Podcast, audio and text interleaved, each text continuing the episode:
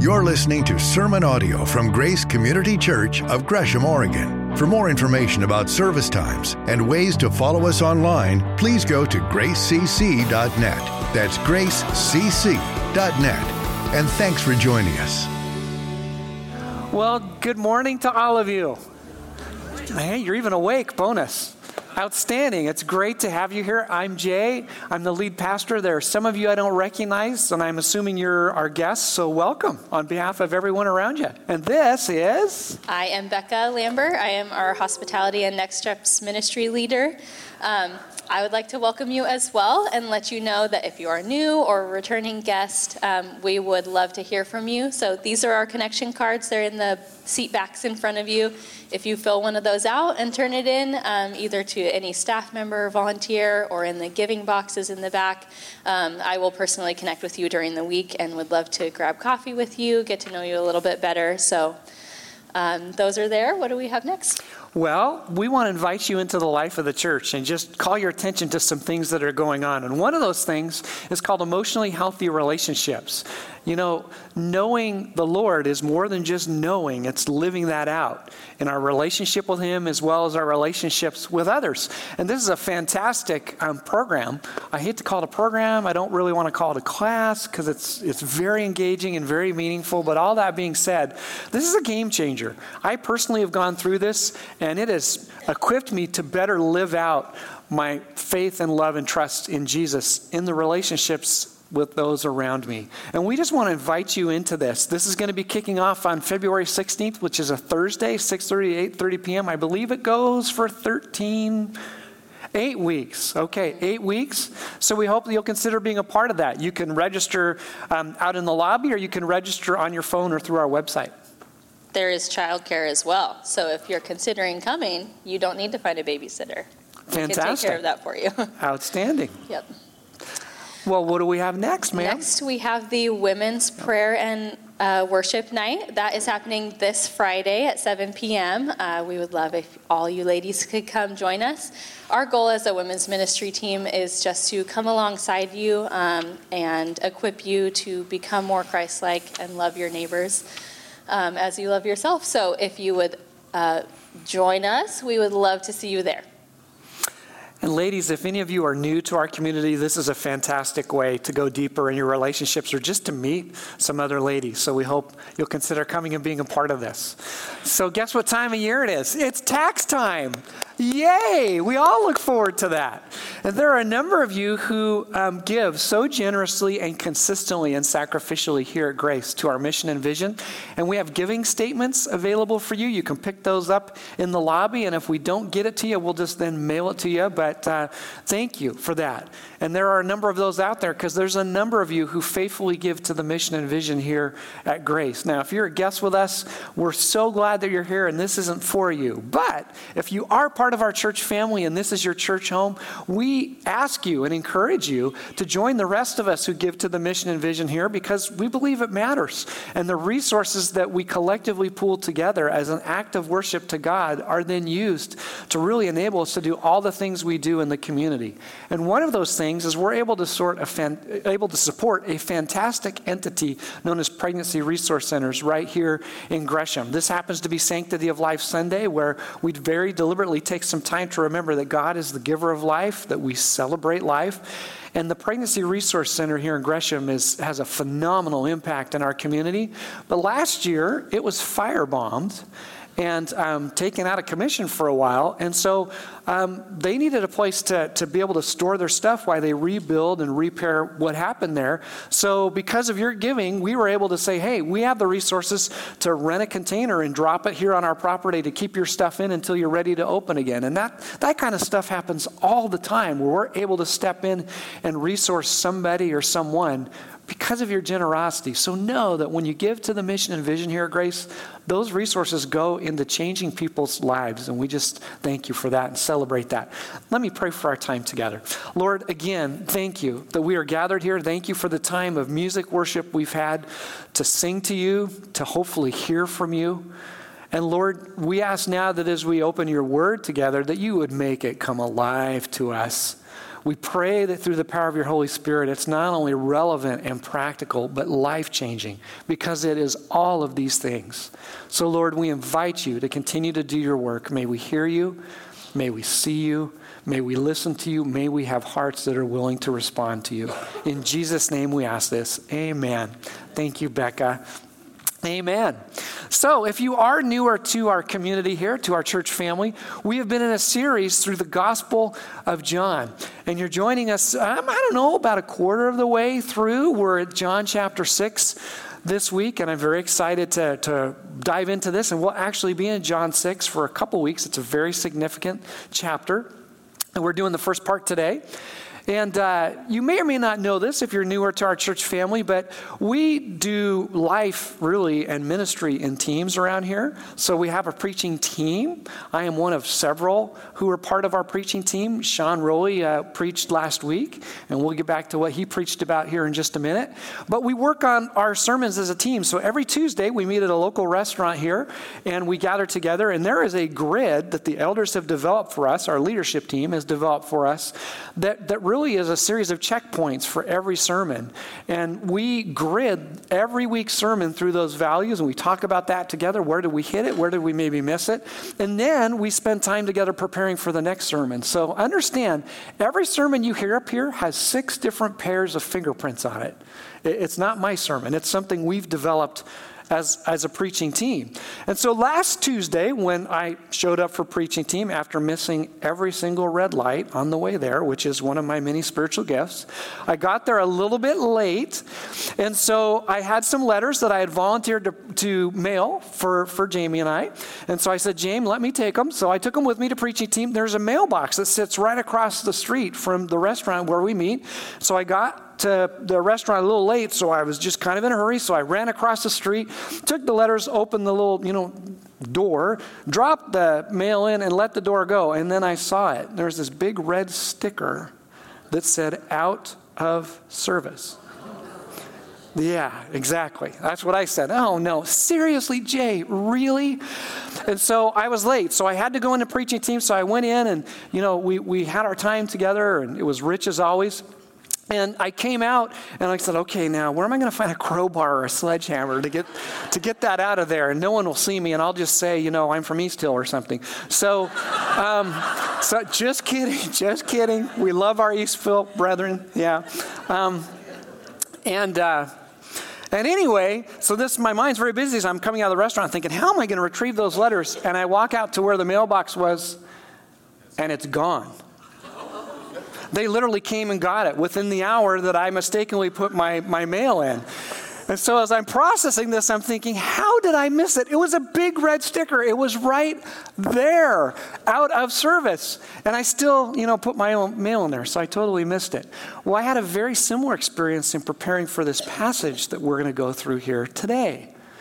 Now, if you've been a part of Grace for any length of time, you've heard a number of sermons.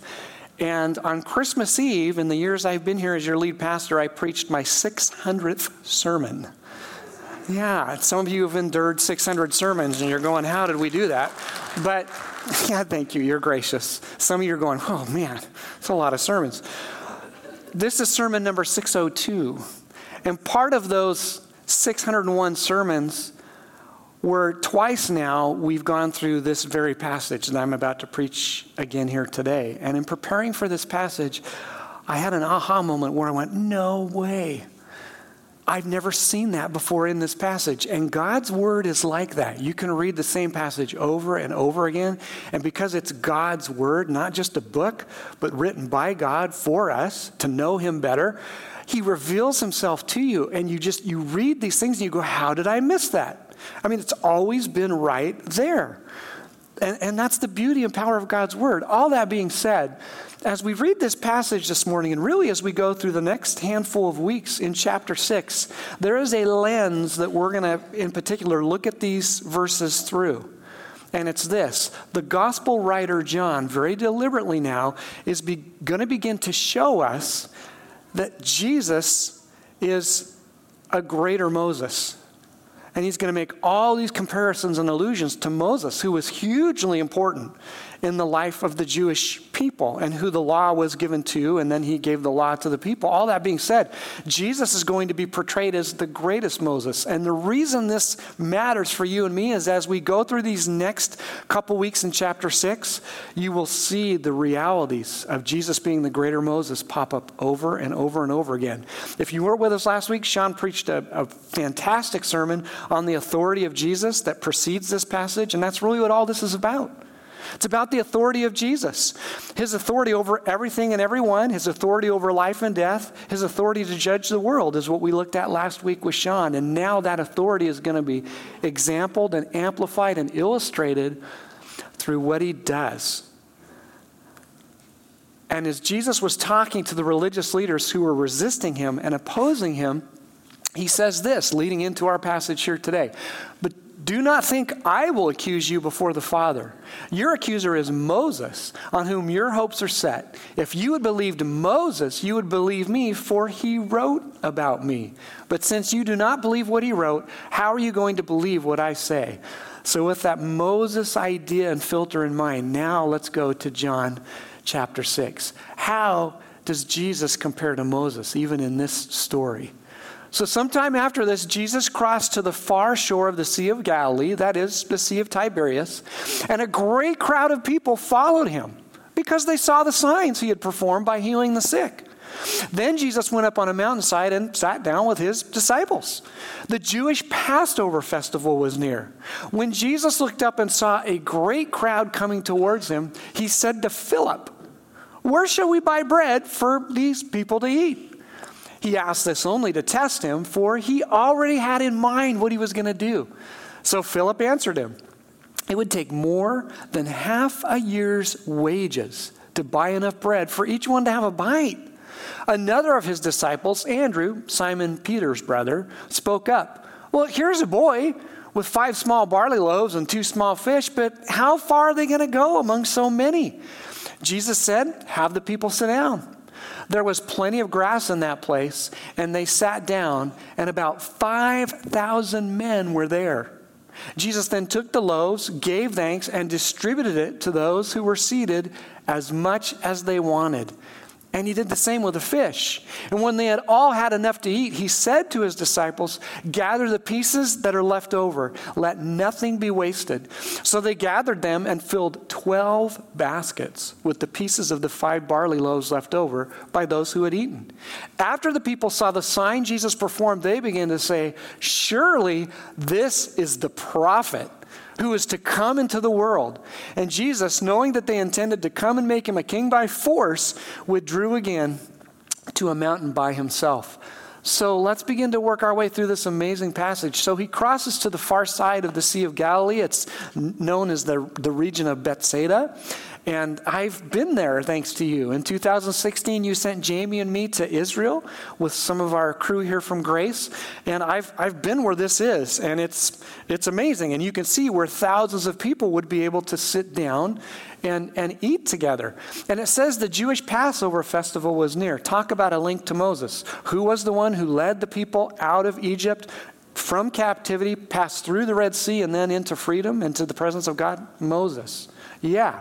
And when the people wandered for 40 years in the desert, how were they fed? God provided manna and quail and fed them.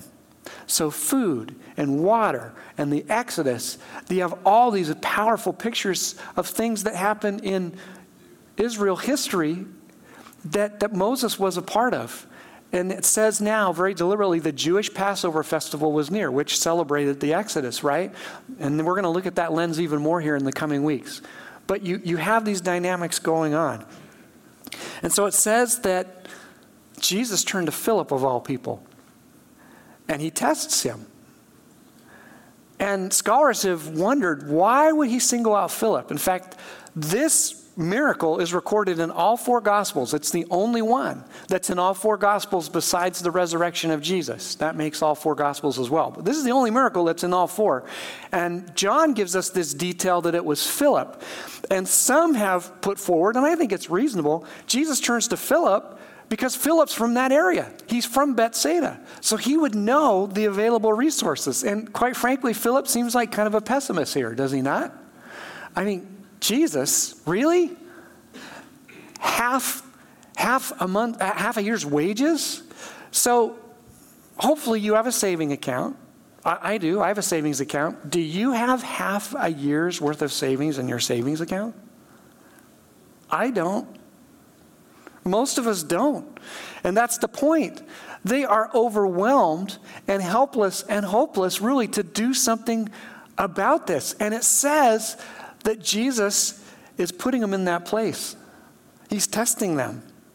And this is something really, really important for us to understand. When Jesus tests us, he always wants us to pass the test. As you think back, the teachers you had, the professors you've had, can you think of the ones who you knew wanted you to succeed, wanted you to pass whatever test they put in front of you, were in your corner? Now, you ever had teachers or professors who it felt like were out for you, that they were giving you tests that you couldn't possibly hope to pass, and you really wondered if they had your best interests in mind? When Jesus tests us, he has our best interests in mind. No one wants us to pass the test more than he does. When Satan tempts us, when our enemy tempts us, he always wants us to fail. And he's doing everything in his power to make sure that you fail. But Jesus, when he tests us, he wants us to pass. Okay, we get it. Okay. So you ever felt hopeless and helpless and overwhelmed? Ever felt like Philip? Where all of a sudden something's put in front of you and you how am I going to do that? Ever felt like God abandoned you or put you in an unfair place because of that? And it's times like those that we remind ourselves that trusting him is more than just what we see or even what our culture says is king, what we feel. That sometimes faith is about what you know, and especially about who you know, not about what you see or what about you feel. And so Andrew enters the story now, and he brings this boy with 5 small barley loaves and 2 small fish to Jesus. And there's a lot going on here. For starters, whenever you see Andrew, and this is a really admirable quality about him, Andrew is always bringing someone to Jesus, always. When he first met Jesus, who does he bring to Jesus? His brother. He's the one who brought Simon Peter to Jesus. Here he's bringing a boy to Jesus. Later on, we'll read that he brings some Greeks who want to see Jesus to Jesus. He's a great example for us. In fact, that's the kind of culture we want here at Grace. We want to bring people and introduce them to Jesus. And if you're here and you haven't brought someone with you, then we want you to be looking around to include someone in community and relationship. You're either a bringer or you're an includer if you're part of this church family. Every morning, every time we gather together. And our example are disciples like Andrew. One of the most important thing you and I can do is to bring someone to Jesus. But let's move along here. It says the boy had some barley loaves and 2 small fish. This was the food of the poor. Barley was basically what the poor could afford.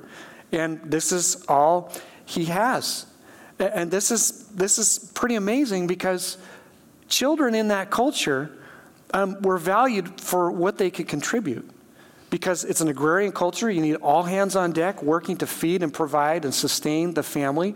And so children oftentimes were overlooked, considered insignificant, or even insufficient. And who is it that brings the food to Jesus? It's a boy. And God delights in using those who are overlooked by everybody else.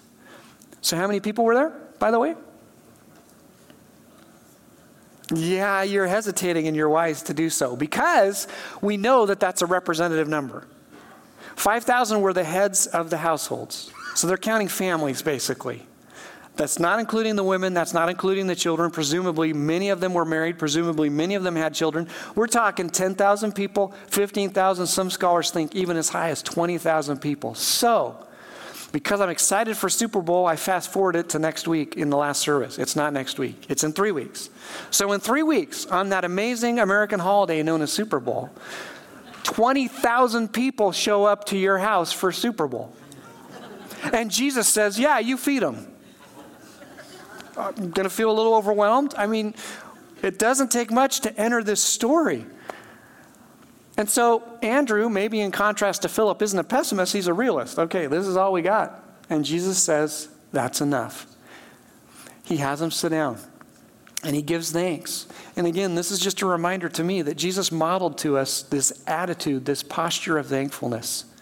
And by way of example, when we're eating, we choose to pray before we do that, not because it's ritual or because we have to. It's because we get to and choose to. It's a way of remembering that everything we have is from God. So that's why we thank him, even for our food. And it says they distributed it. And this is where it's pretty cool, because they continue to distribute it. And it's not that everyone had just enough to eat. This isn't like a Costco sample. You know, you go to Costco, they give you just enough to reel you in. You're not full, you're actually more hungry. This is everyone is satisfied. This is about abundance and plenty. There is so much left over, they've got to gather it up. And scholars, again, have talked a lot about this. Does that symbolism of 12 point to the 12 disciples? Does it point to the 12 tribes of Israel? Is the answer yes? You know, it's both. What is pretty fairly understood and accepted is that this is representative of the reality that all of God's people got fed miraculously, abundantly, generously. Does that remind you of something that Moses did in the history of the people? And yes, for 40 years, he literally fed millions of people through God's provision of manna and quail. But here's where there's a very important distinction. It was just enough for the people each day. Jesus does a provision miracle, and it's an abundance. It's more than they need. And that is the heart of God, to bless. And so you have all these pieces left over. I mean, it's such a cool story. So like you and I probably would, they get pretty excited about this. This is really cool. And so they assume that Jesus is the prophet. And you're going, well, what's that? And if you don't have some Old Testament reference, it doesn't make a lot of sense. But again, going back to Moses, and this is another tie to Moses, when Moses was giving the people the law in Deuteronomy 18, he tells them, a prophet is going to come after me who you need to listen to. And so many Jews thought, oh, that's the Messiah. And so they're beginning to get their heads around, could Jesus be the Messiah? Maybe he is the prophet. But then they take it even further, at least some of them, and they want to make him a king. And this is what's so ironic. They want to make the King of Kings a political king. Interesting. So let's step back and look at some of the larger realities in play with this amazing story. You hungry this morning?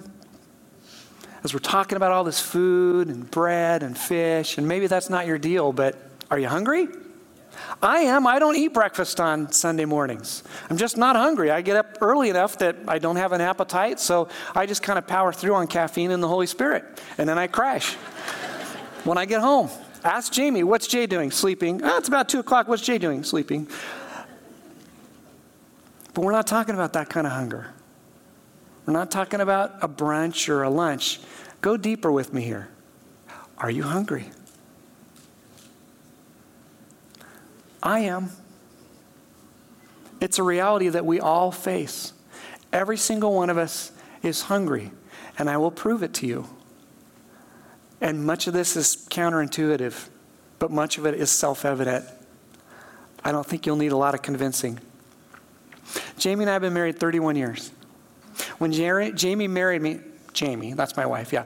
When Jamie married me, 31 years, she signed up to meet all my needs with that. You recognize that, right? Yeah. Jamie, did we ever talk about that part? She's in this service. My wife loves me, God bless her, and cares for me. Yeah, I know, that's a miracle in and of itself. Believe me, she's incredible. She's my best friend. and I love her deeply. But should she be on the hook to meet all my needs? Well, we talk about it like that. I go, no, of course not. That's ridiculous. That's silly. Of course not. But do I treat her that way? For those of you who are married, do you look to your spouse to meet needs that they can't possibly meet? Of course you do. Because sometimes I do. Because we have this hunger for something more. What is wrong with you? What is wrong with me? Or is that the right question? Let's test drive this another way. Let's go to work. All of us work. Even my friends who are retired say, I work. I just redirect my work, but I work. I don't get paid to what I do now or whatever. But work is a part of all of our lives. I love being your pastor or one of your pastors. I'm not one of your pastors because I have to be. I choose to be. I want to be because I love you. And I love being your pastor most days. But there are days, even on the best days, the most fulfilling days, I'm not satisfied. What's wrong with me? Does your work always satisfy you, no matter how much you may love it?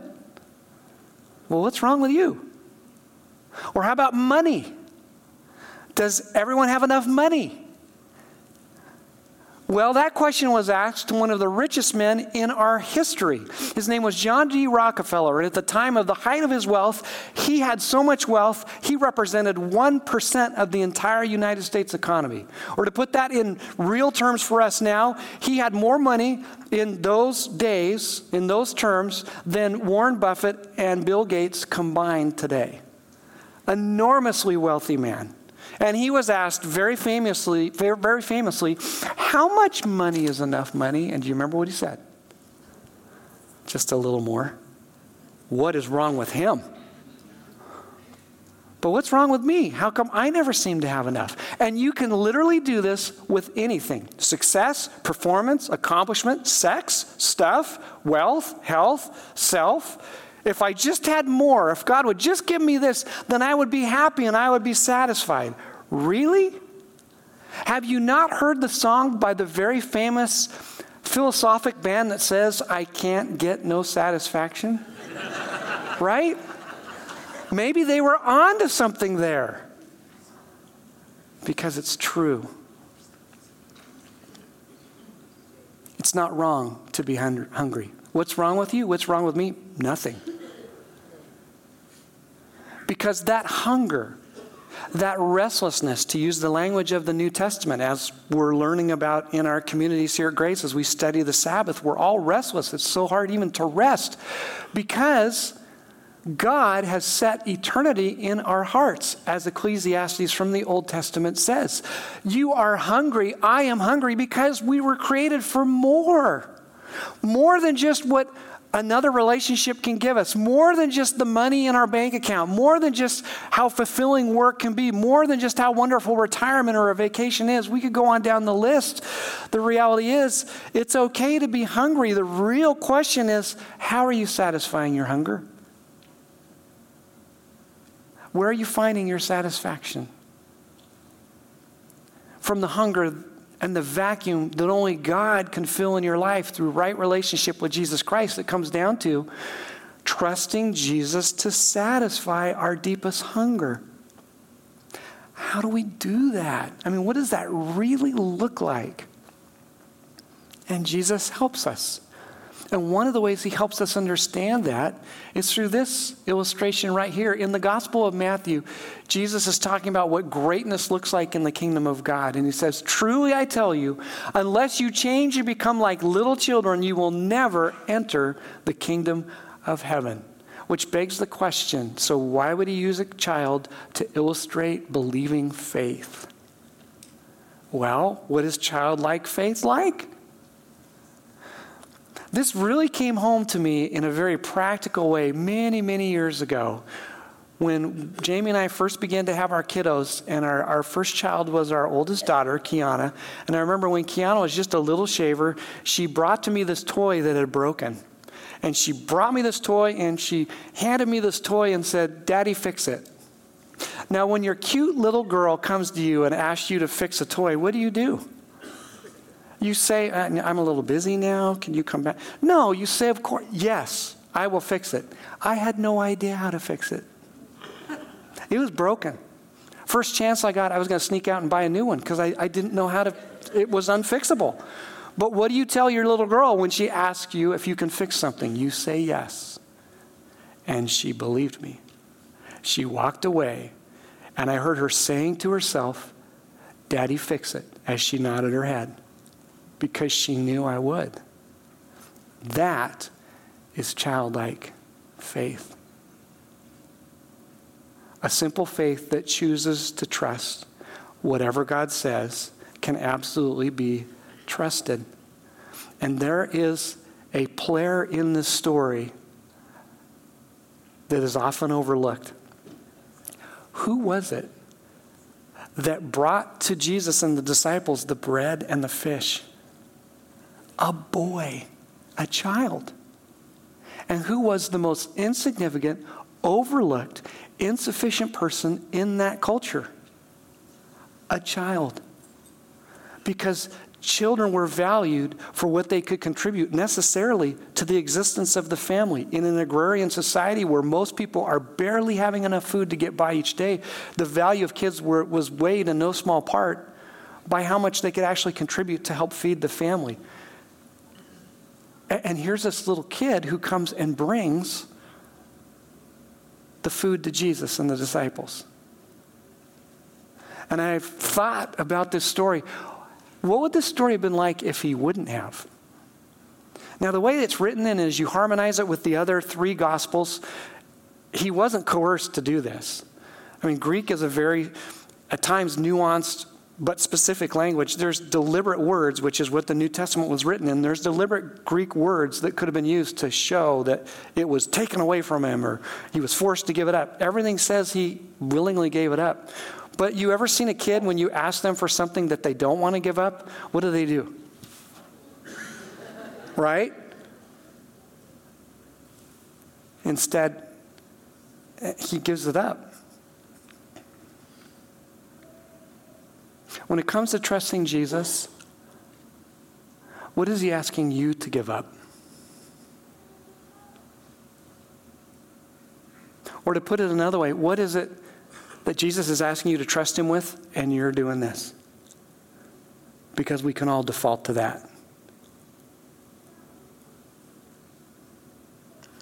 But the reality is that all that this boy gave up, he got back in abundance.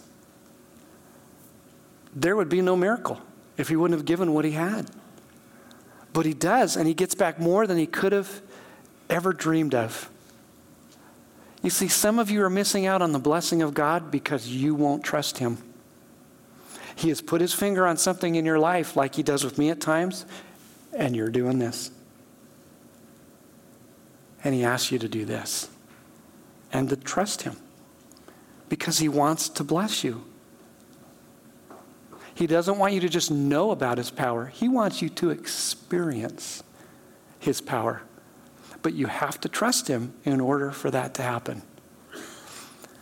Let's come back to how this amazing story ends. So they see the sign, and by the way, this is the fourth miraculous sign that John's calling attention to. And signs in this gospel, the bottom line with a sign is that it points to a greater spiritual reality. And so they get that this is more than just bread and fish going on here.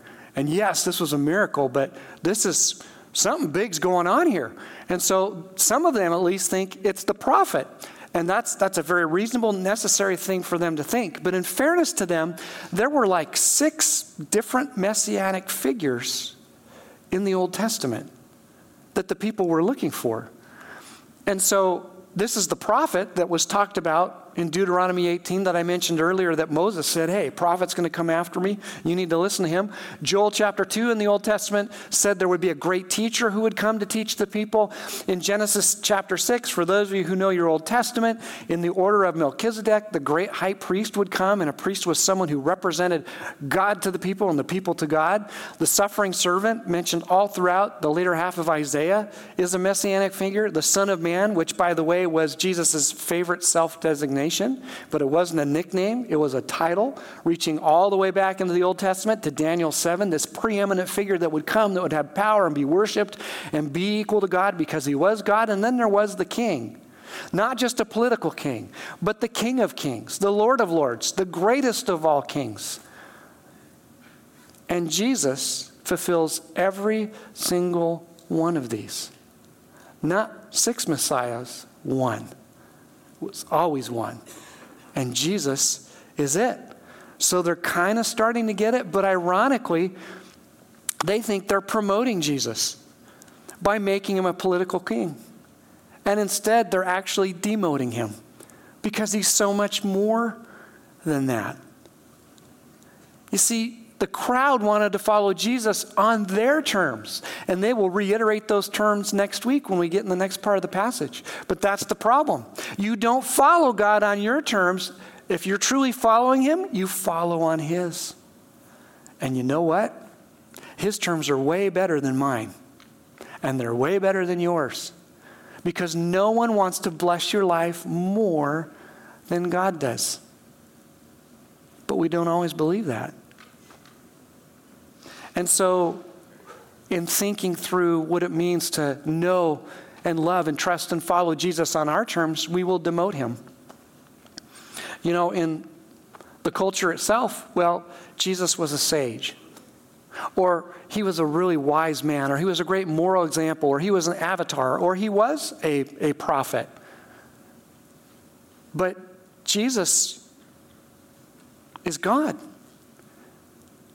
He fulfills all those promises we just looked at here.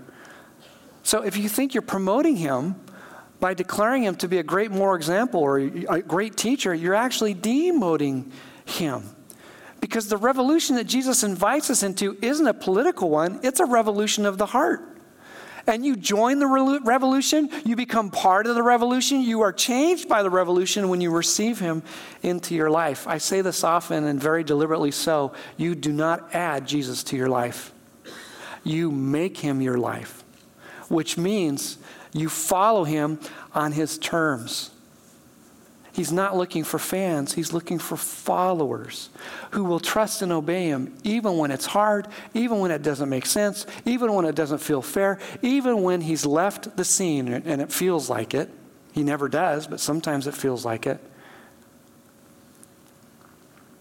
He names the terms because he wants to bless us. So, have you demoted Jesus this morning in how you're following him? Or not following him? Is there something in your life where you're saying, I'm not sure I can trust you with that? Which we can all default to at times. But my friends, Jesus is not the divine genie who pops out of a bottle and gives us our terms and three wishes. He's not the divine life coach who gives good advice. He calls you and me to trust and obey him. He's not the divine therapist who just wants you to feel better at whatever cost. And by no means is he the divine enabler who wants to give you and me what we think we need when we don't. No one wants to bless your life and my life more than Jesus. The gospel is repent and believe, according to Mark chapter 2 in his gospel, which means you change your mind, you change how you live, and choose to turn and follow him. And you stop settling for a life of sin and selfishness, which is what happens when we try to live life on our terms and not his. But don't take my word for it. I would like you to hear a story that I think captures so many of the things that we've talked about here. Lauren, would you come forward and share your story? Lauren has been gracious enough to share her story with us this morning. She shared first hour. This is Lauren Piper. You and David, who we affectionately call Piper, joined our family here a handful of months ago. David's our evangelism pastor. And you're about to become a new mom here next month. And, yes, and here you are,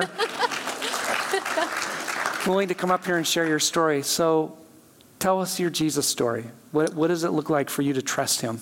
Yes. Okay. So very pregnant, have a pregnant brain. I'm going to go with my notes this time around. First service, I was riffing, and pray with me that the Lord just uses that how he will. So I come from a broken home. I was 5 years old when my parents got divorced. And I don't remember exactly what she said, but I remember that my mom sat me down and communicated the gospel to me in the situation in a way that my five-year-old little heart could understand. She said something along the lines of, Mommy and Daddy aren't going to be together anymore. Things are going to be really hard and confusing and sad, but much of life can be that way because all people are broken, including you and me. But God made a way to rescue us from the consequences of our brokenness. When we admit that we need Jesus and we trust in him and what he's done for us on the cross, he will save us, help us, and will be with us through everything.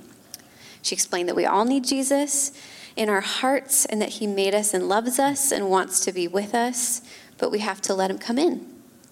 And although I couldn't obviously articulate much at the time, I knew how I felt about this Jesus.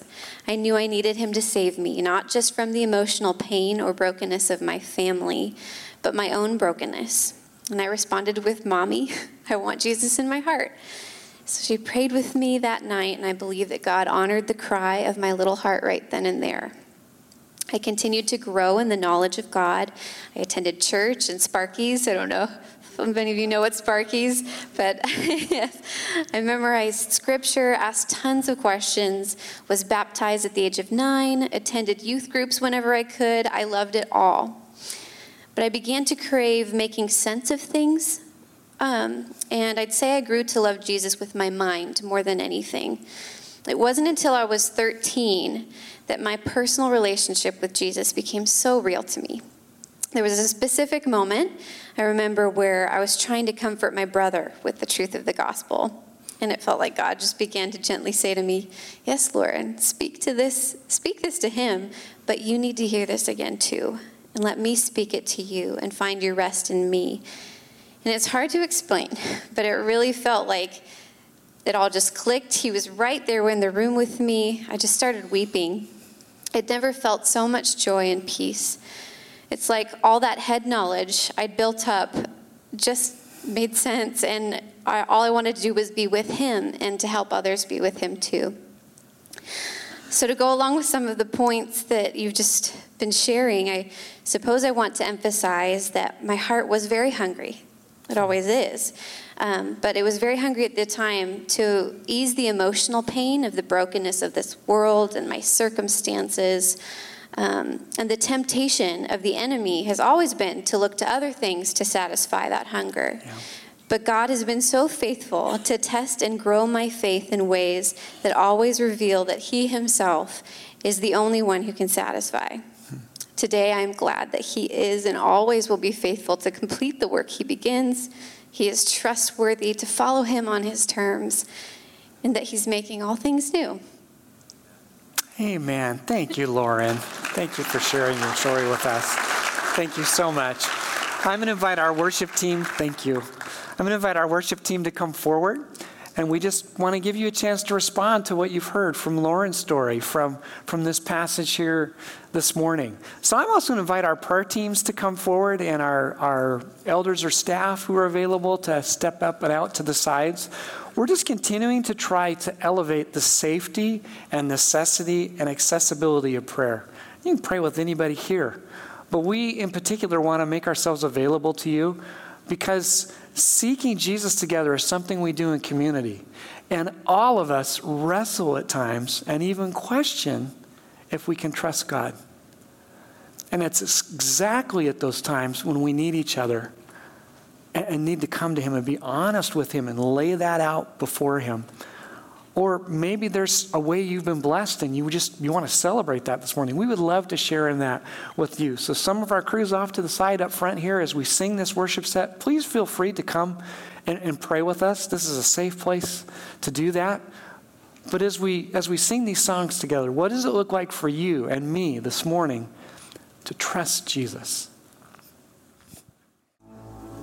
Great is his faithfulness to you and to me. But sometimes it doesn't feel like it.